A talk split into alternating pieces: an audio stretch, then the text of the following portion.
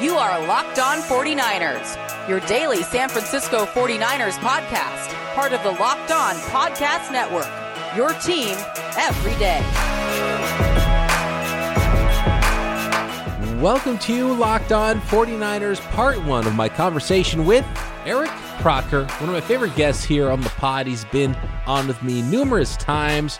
Love talking corners, love talking wide receivers with Croc. Today we're going to get a little bit into wide receivers and a conversation on corners coming in part two. And intertwined is, of course, the topic of quarterbacks, which is massive right now, especially with uh, the latest going on and some of the rumors. And now the press conference with Kyle Shanahan and John Lynch. Did they tip it? Did they not tip what the pick is going to be? Uh, more on the quarterback stuff with Nick Winkler on the Winky Wednesday pod this week. But let's talk a little bit about what the forty-niners could be doing on day two and beyond in the N F L draft with today's guest, Eric Crocker, at Eric underscore Crocker, former professional cornerback. Uh, that's why I brought him on the show today to talk corners. We talk corners before every draft, I think, for the last at least three years, right, Eric? Maybe even the last four years. I've done Locked On forty-niners now for Four years. I started in two thousand seventeen. We, me, Eric and I were talking off the air about podcast stuff and how much the game has changed, what's going on now. And, and Crocker's all over the place. He's got his podcast with Louder, Rob Lowder, doing the Striking Gold podcast. He's got Croc Talk T V on YouTube. He's got the Patreon account, uh, the Crocker Report. I mean, he's all over the place. This guy, Crocker, I got to say, you might be the hardest working man in the business right now. Like, you're everywhere. You're doing everything all the time, and you're all about it. Like, I love the attitude. I love the positive vibes, and I love how good your breakdowns are, and the way you break it down is something that I can understand because I never played corner. I was always trying to beat corners when I played ball, and I didn't play that much ball. P- Here's the thing. People couldn't cover me, you know? So when I watch you, when I watch you break down corners, I was like, see, if guys in like ninth grade knew that, they might have been able to shut me down, but they couldn't. So that's why I appreciate yeah. Eric Crocker. And so, yeah, I, I love the content you're bringing all the time on Twitter and everywhere. It's fantastic. And so thanks for joining me today. Oh, yeah. Anytime. You know, anytime I get a chance to – I've been obsessed with football since I was a little kid. You know, I, I tell people all the time, like, when I was in the fourth grade, I used to watch, you know, record forty-niner games on my V C R. And, um, you know, I record those on Sunday and then watch them throughout the week. Yeah. And then use that same tape to, like, you know, I rewind it and then record over it until basically it was kind of burned out. And I would do that. So, like, my kind of passion for it goes way, way, way back. And it's just, I've been just a fan of the game, even though I played. I remember being in the N F L and being in the meeting room and Tim McDonald would be like, you know, okay, so when number eleven does this, and I'm like, you, you mean Edelman? Like, you know what I'm saying? It's like, they call people by their numbers, yeah, not their like, names. But I me. played with that dude on Madden. What are you talking about? Why you got to yeah, talk about? Yeah, but that's what's crazy. You know, so there's, hold on, uh, like, sorry to to disrupt your your story uh, there, but that's what, and, and we're in the silliest season of them all in draft season right now, and and this is the craziest draft ever, I can imagine, especially for forty-niners fans. Like, maybe we could talk about that for a minute. I mean, I brought you on to talk corners. If we start talking about the press conference, it's going to derail the entire podcast. But there's something about that, and, and, and it strikes a nerve with me, and coaches do it, and you hear it with the anonymous scouts, and you see all these reporters who are or have been in with years for all these different scouts and, and personnel people, and they talk is like, oh, this kid does that. The kid from North Dakota State, number five, number eleven. They talk about numbers like, this is a human being. He's got a name. And that's that's always something that's rubbed me the wrong way. It's it's really strange. And I know it's just like football speak, and it's the way they do it in the industry, and it's the way football people talk about prospects and players. But th- there's something weird about that, and it dehumanizes everybody. Yeah, well, in the N F L, I mean, I was a number most of the time, and I'm on the team, right? Like forty-one, you know. Um, it was refreshing to hear, like, Rex Ryan call me by my name, and and I think Rex Ryan, he was different. Like, he was, Rex was, he was like the ultimate players coach. Obviously, like, he was an X's and O's coach. His dad created an entire defense. He knew it like the back of his hand, but he also was like the master motivator.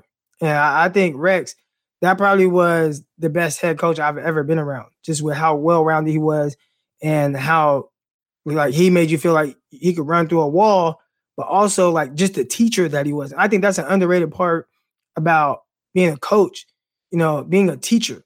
And he was an amazing mm-hmm. teacher. I still remember things to this day that he taught us. And that was, what, eight years ago, seven years ago? And I remember just because of the way that he taught me. Who was the toughest player you ever had to cover? College, junior college, N F L, A F L? Who was the toughest cover for you? Oh, man. You would think it would be like Stephen Hill, because Stephen Hill, he was like six foot four. He ran in the four twos. But yeah, you saw him in actually, practice every day, right? But like, yeah. oh, I love Stephen Hill, by the way. Coming out of Georgia Tech, I was like, oh, this is the guy. Are you kidding me? He runs four threes. He's like six foot four. It was like D K Metcalf before D K Metcalf. But he actually was the guy that scouts talked about, how they, you know, the the bad version of what D K Metcalf was supposed to be. That's what Stephen Hill was, and D K Metcalf was actually the good version that I thought Stephen Hill was supposed to be when I was watching Stephen Hill.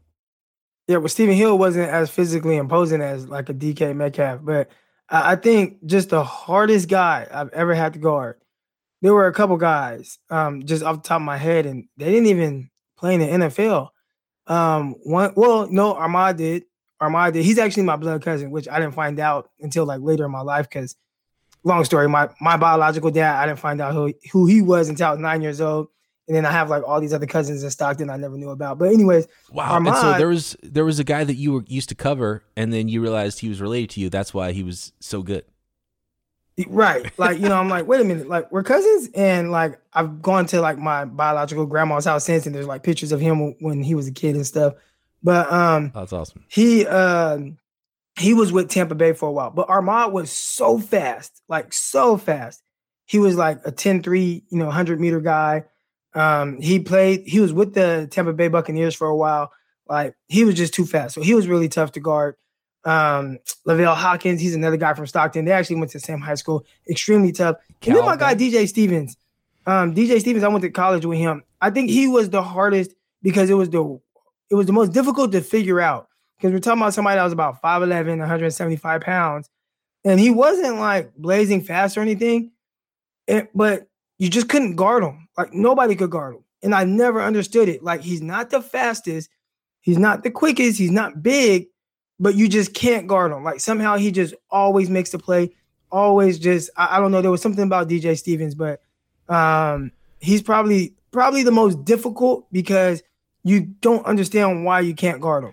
Yeah, it's uh, the those route runners, man. The guys, and I feel like Davante Smith is that guy for this class, and people are like, ah, he's too skinny. Uh, and they're, they're talking about Waddle over Davante Smith, and I, I don't know, man. I was watching Davante Smith.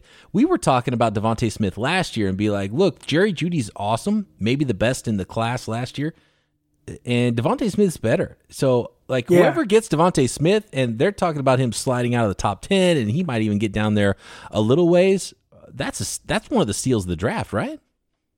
Yeah, and, I mean, I understand them sliding out the t- top ten. If it's me, like, the only pass catcher I'm drafting in the top ten is Kyle Pitts.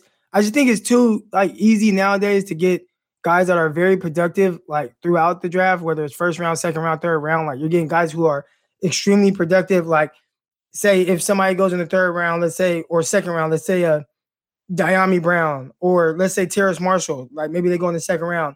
I think they'll be just as productive as probably Ja'Marr Chase, you know? So just when I look at it like that, it's like, man, I, especially in the top ten, let me prioritize something that's a little bit harder to get production out of than something I can kind of manufacture production with. Like, let's, I, I'd rather go offensive line, or if there was an edge rusher, you know, something like that. Or maybe even like a corner, because at least a corner, you have to like, you just need your corner to be good.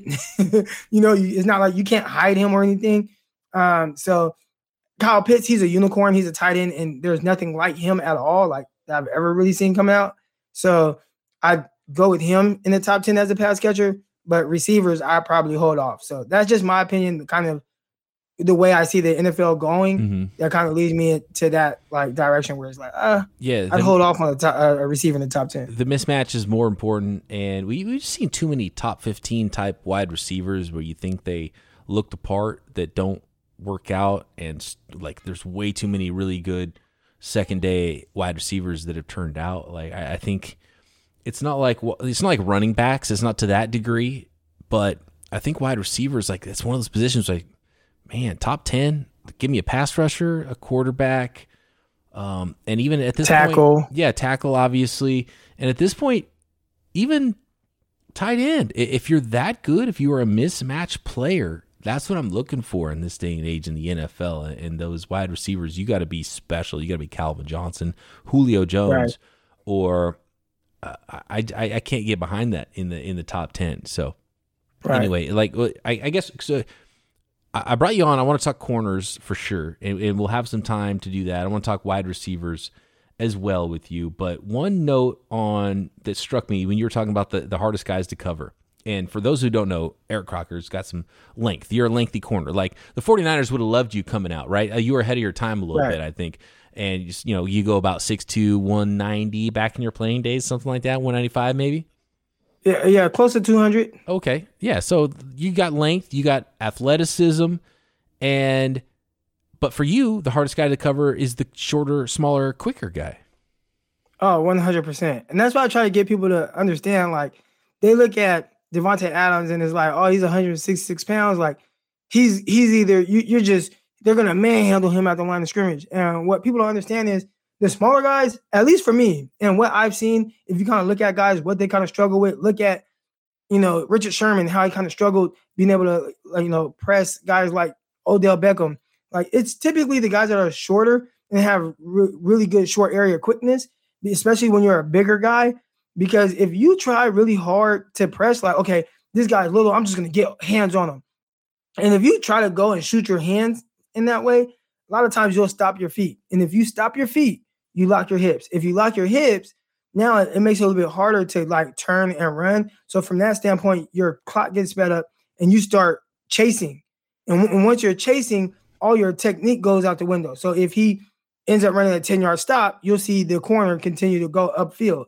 A lot of it starts with what happens at the line of scrimmage. So with those smaller guys, people think like, oh, just get hands on them. But really, you want to play more feet before hands. So you want to use your feet to get in position to work to get hands on. A lot of times with those quicker guys like that, by the time you're kind of getting in position, they're already kind of running downfield and you can't just really get hands on them at that standpoint. So typically guys like Devontae Smith, they are a lot harder than, you know, trying to guard a guy like Ja'Marr Chase, who isn't as quick, sudden, or twitchy at the line of scrimmage. He wants to play bully ball with everything. I'd much rather guard that because I know at the end of the day, I'm going to be in position to make a play. Now I got to make the play, and he's great at the catch point.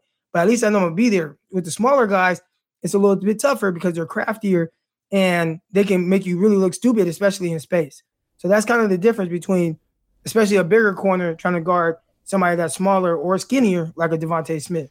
Right. And so the 49ers aren't in a position where they're going to draft Devontae Smith or Ja'Marr Chase or Kyle Pitts unless they shock the world and draft Kyle Pitts at number three, which I, I think I would at this point be okay with over a certain quarterback that, that is like, oh God, they, they, this draft season is so insane. All right. Like, I don't want to get into the quarterback stuff quite. Maybe I'll ask you one question about quarterbacks next, but I want to talk maybe a little bit about wide receivers. We got to talk day two, day three, where we're talking wide receivers and especially cornerbacks with Eric Crocker coming up. Been talking a lot about props at bet online dot a g, but we got win totals up for the two thousand twenty-one N F L season. Hmm, could those change a little bit post-draft? The Kansas City Chiefs, twelve and a half over under on wins. Their opening total was eleven and a half last year. fourteen wins in two thousand twenty. Is that an easy over for the Kansas City Chiefs, who have been to back-to-back Super Bowls? What about the champs, Tampa Bay Buccaneers? Their over-under for wins in two thousand twenty-one is twelve. What about your team? Jacksonville Jaguars, six wins, be a nice improvement for Jacksonville. And I think they have a quarterback and a head coach, first timers in the N F L that are not used to losing. BetOnline.ag draft props, over-unders on win totals in two thousand twenty-one, N B A, N H L, Major League Baseball, table games, poker. All you got to do to get involved in the action is head to the website at bet online dot a g or the mobile app. Use promo code LOCKEDON when signing up to receive your fifty percent welcome bonus on your first deposit. BetOnline, your online sportsbook experts. We got to talk quarterbacks. This is Tuesday. The press conference happened Monday, and I haven't had a podcast after the presser. And by the way, anybody who wants to, to get in on that, hit me at B D Peacock on Twitter.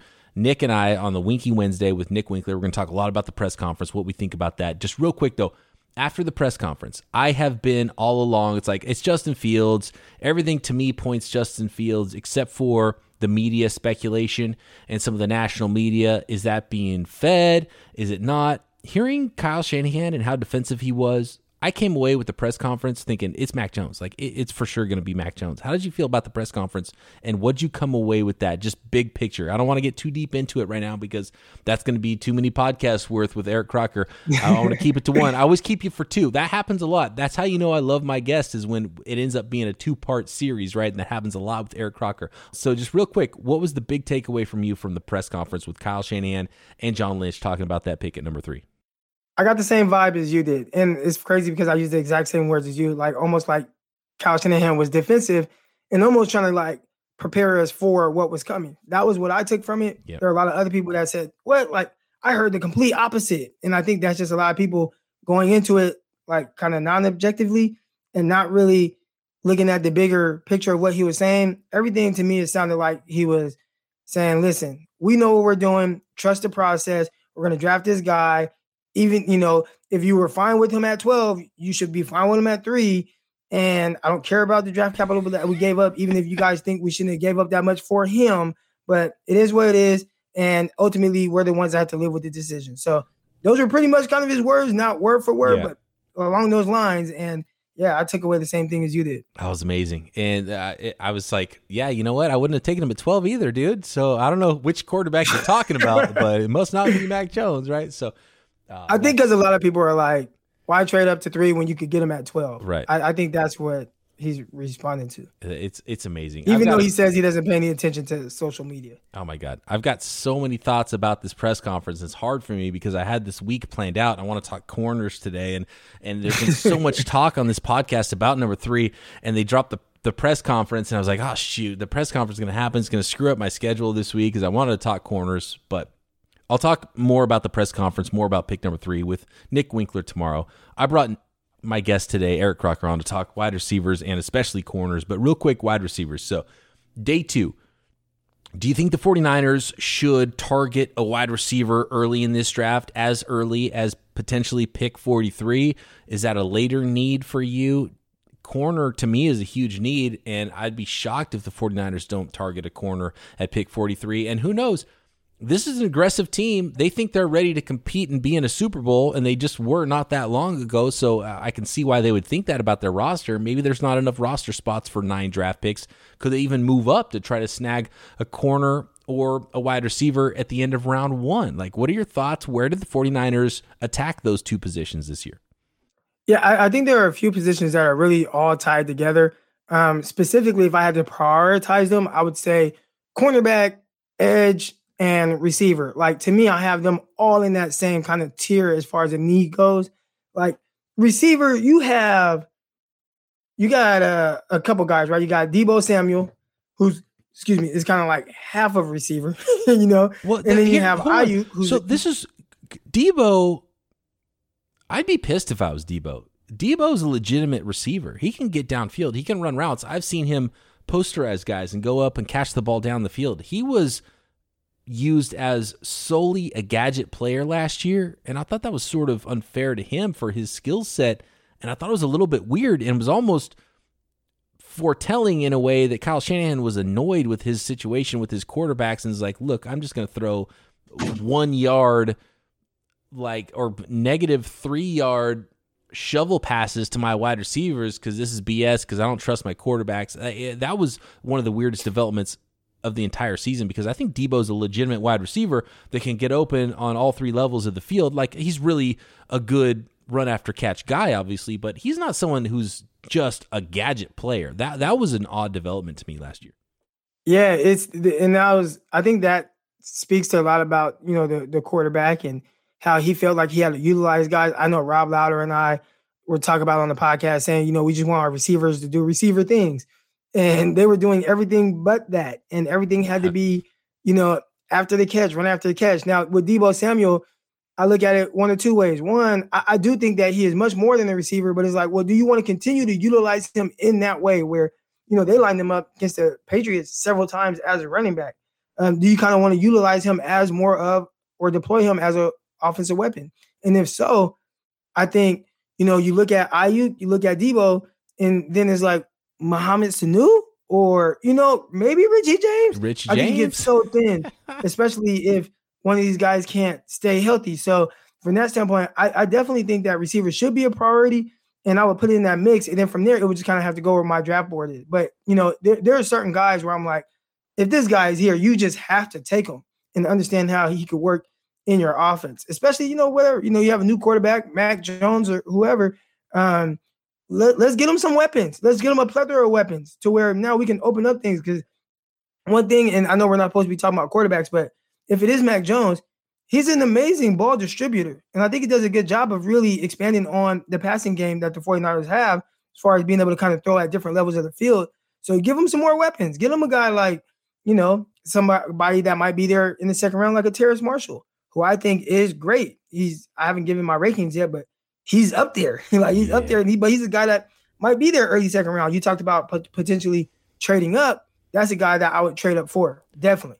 There's been talk that Terrace Marshall has some lingering injury issues, and he was rechecked in Indianapolis. There was no combine this year, but they're still doing the medical rechecks and all that stuff at Indy this year, and he might tumble. There's there's talk that he could tumble and he could be within distance of the Niners, maybe not even get to number forty-three, but get to the point where he's in the thirties and Niners can move up for Terrace Marshall. I think the size and that ability, because he can get deep, but he's also someone who I think Shanahan would look at him and say, oh, he can run after the catch. He's, he's a player I like. Not that many receivers in this class that are six two plus. So... Uh, Dyami Brown from North Carolina and Terrace Marshall from L S U, those are pretty intriguing names. Like, I'm all about corner in the second round, but those are a couple names that I could be convinced that the Niners should maybe maybe go off script there if corner is the position coming into it. If they're still around, and I think Dyami Brown will be around, but Terrace Marshall, that's an interesting name to me for sure for the 49ers, that uh, he could be somewhere close to forty-three. Like, he could go super high as well. He might be the fourth wide receiver in this class, but I've seen some stuff recently that he could slip a little bit. Well, I, I hope he does. I mean, not, you know, selfishly, you know, obviously I want guys that make as much money as they can, but, you know, we're talking about somebody that's close to six foot three. Um, he works vertically from all uh, areas of the field. He's a legit outside receiver, which he primarily was in two thousand nineteen with L S U, with, you know, Jefferson in the slot, Chase on the outside. He had thirteen touchdowns that year. And then this past year, scores ten touchdowns in seven games before opting out. Um, but they moved him and played him all over. Like, he was u- utilized as a true wide receiver one for L S U. So whether it was inside, where he looked like Mohamed Sanu, or outside, where he looked like Valdez Scantling, you know, as a vertical threat, like, he worked all areas of the field. And I just... looking at Kyle Shanahan and some of the guys that he's brought in as of late, even like a, you know, a Kendrick Bourne, where, you know, he likes guys who can play inside and outside. And when you add the element of the contested catch that Terrace Marshall has, where he's terrific from that standpoint, 49ers don't have that. And I think that's something that they really need. So I see a lot of value in that pick, and not just value. I mean, he could be a legit wide receiver one slash wide receiver two, a great compliment to Aiyuk and Deebo Samuel. Croc is going to tell us which wide receiver the 49ers will absolutely be selecting on day two next. A big reason to repair and maintain your vehicle is to save money. And because chain stores have different price tiers for professional mechanics and do-it-yourselfers, rock auto dot com's prices are the same for everybody and always reliably low. rock auto dot com always offers the lowest prices possible rather than charging prices based on what the market will bear, like airlines do. rock auto dot com is for everybody and does not require membership or account login. Just go head over to rock auto dot com. The website is super easy to use. Find whatever you need for any, and I mean any, make or model of car or truck. rock auto dot com is a family-owned business serving auto parts customers for twenty years online.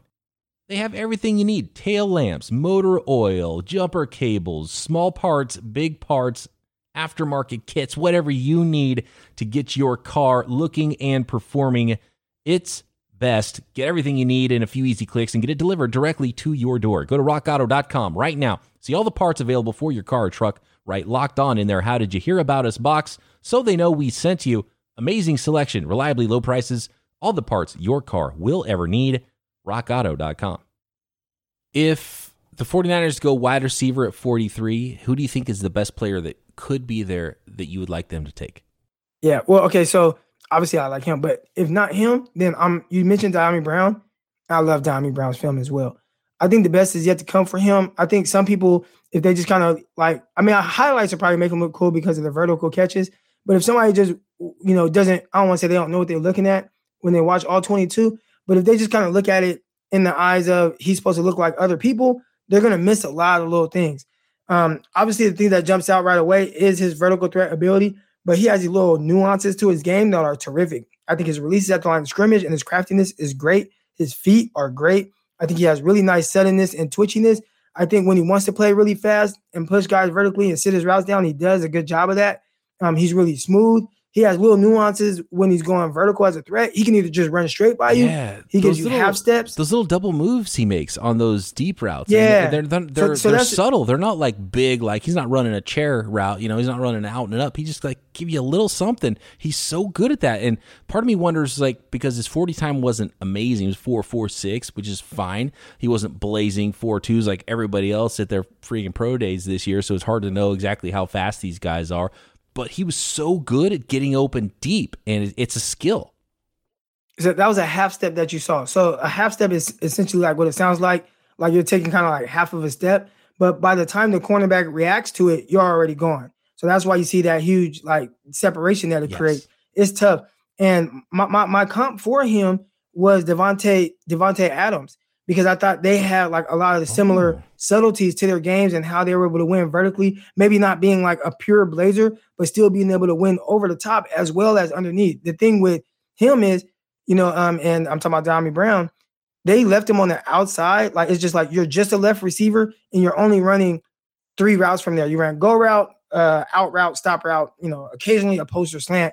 So you had to really watch a bunch of film, really piece things together, really understand like his movement skills and what he's capable of doing, and then visualize that in the offense where he lines up outside, motions down to a tight split or bunch.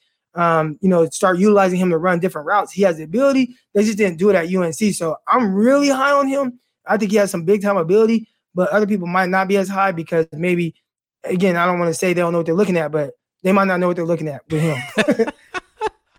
uh, what about Dave? Like, well, so let, let's let's talk third round pick, which is one oh two.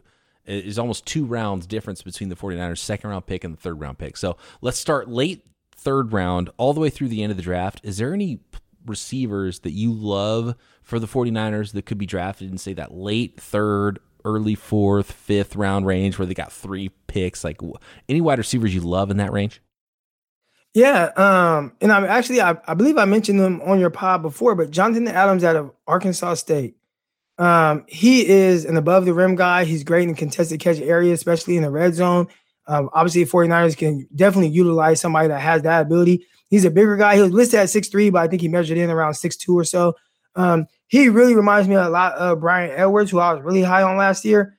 Um, now he didn't do, you know, all this in the S E C. He played in Arkansas State with it, like Sun Belt or something like that, but he shows all the ability. I thought the way he was kind of competing against Georgia in two thousand nineteen, he was competing his butt off. They were just throwing him the ball, whether it was downfield, underneath. They utilized him in all areas, screen game, everything. And he looked really good doing a lot of those things. I think he's a guy that might slip a little bit and be a day three guy. But if you're able to get him, especially with the 49ers and what they've been able to get out of rookies as far as production goes, he'd be somebody who, you know, I, I think would fit right in. And now the one thing you don't know about some of these guys that you don't hear a lot about, you know, what's his mindset like, what type of character he has and all those type of things. But from a pure film standpoint, he would be really a nice uh, addition. Now, we know that Kyle Shanahan is not going to draft a wide receiver who's six foot two or taller, or maybe even six feet or taller. So what about the slot guys? Are there any slot wide receivers? Like, the more I watch Elijah Moore, the more I like him, but I think everyone likes him. And I think he might go actually really high and could even sneak into the end of the first round. Um, Jalen Darden is a small school guy. Was it North Texas? Is that where he's from? Uh, that everyone likes yeah. on day three. Are there any sort of slot type receivers? If Shanahan continues wanted to have all slots all day long as his wide receivers, and look, if if he's drafting Mac Jones, maybe he he needs some more catch and run guys, and he's not going to look at the more downfield linear players. Although Mac Jones can throw a pretty deep all times. I I hate that Mac Jones has become like the the ultimate punchline. Like, he's garbage. He's not complete garbage. He just shouldn't be drafted number three overall. Shouldn't be trading up for him at number three. But he's a you know he's an okay player, and the 49ers would be fine with him, and he'd probably be, be better off. Like, the 49ers are probably the best team for him. Maybe he's not the best player for the 49ers, in my opinion. But um, it, are there any players that are maybe not the the more linear downfield guys that I think the 49ers should target, who I've thought the 49ers should target for the last four years, and they never do? We know Shanahan's going to want some catch-and-run guys, some more slot-type receivers. Are there any of those types you could see ended up 49ers in this draft?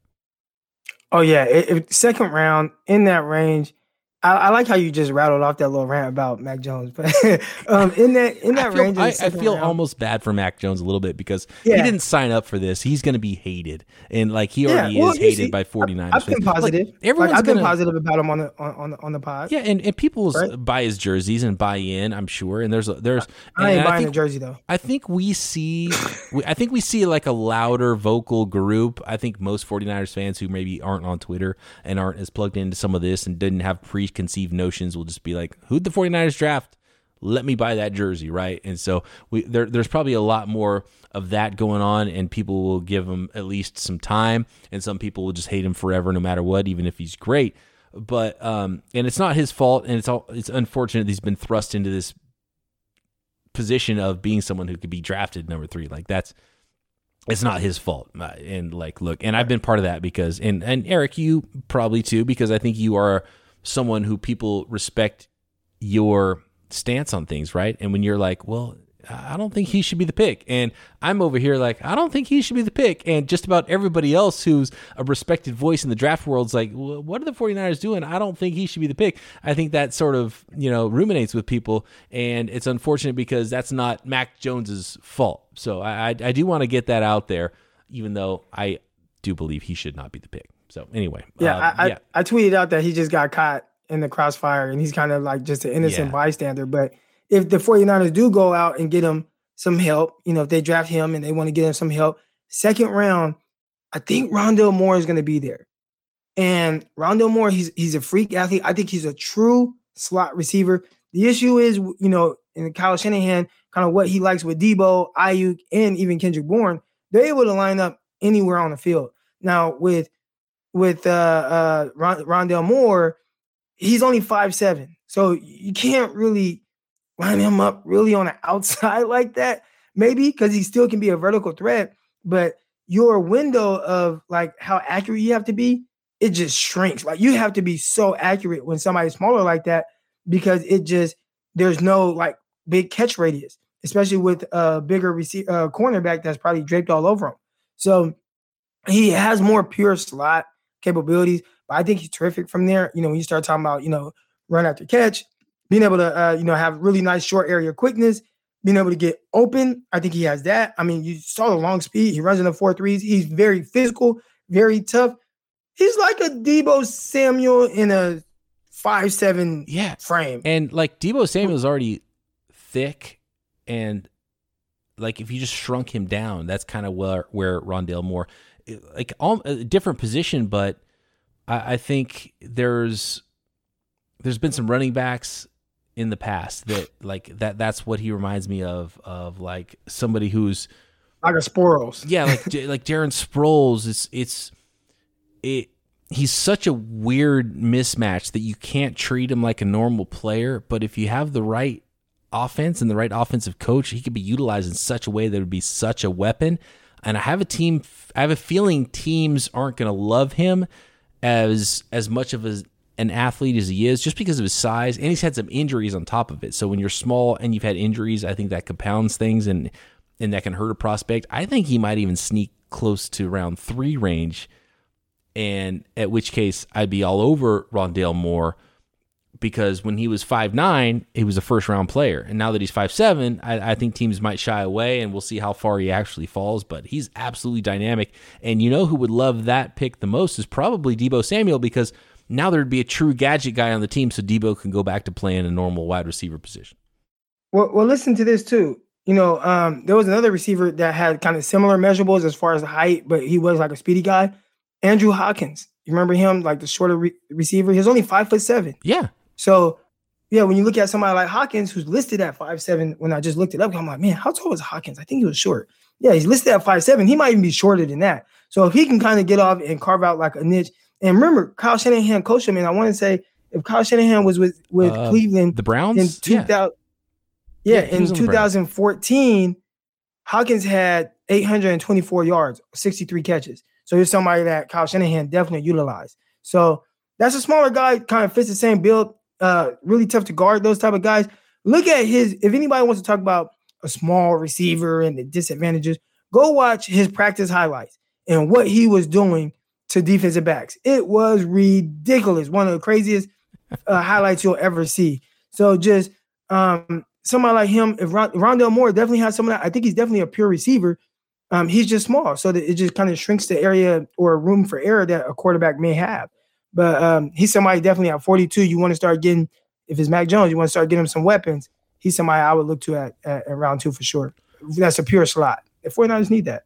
It's crazy the forty-niners still have needs at wide receiver with the resources they've put at that position recently, but I can see a slot. I can see an outside guy, maybe one of both, maybe even a move tight end player in this draft. But next time with Croc, we're going to talk cornerbacks, maybe a little Q B as well, but I want to get Crocker's thoughts on the corners in this class. Who could the forty-niners take at forty-three? Should they move up for a guy? Maybe later on day two, round three, maybe into day three, uh, rounds four, five, maybe a player or two that fits the forty-niners. And again, like wide receiver, an outside guy and an inside guy potentially in the draft. More with Crocker coming up on Locked On forty-niners.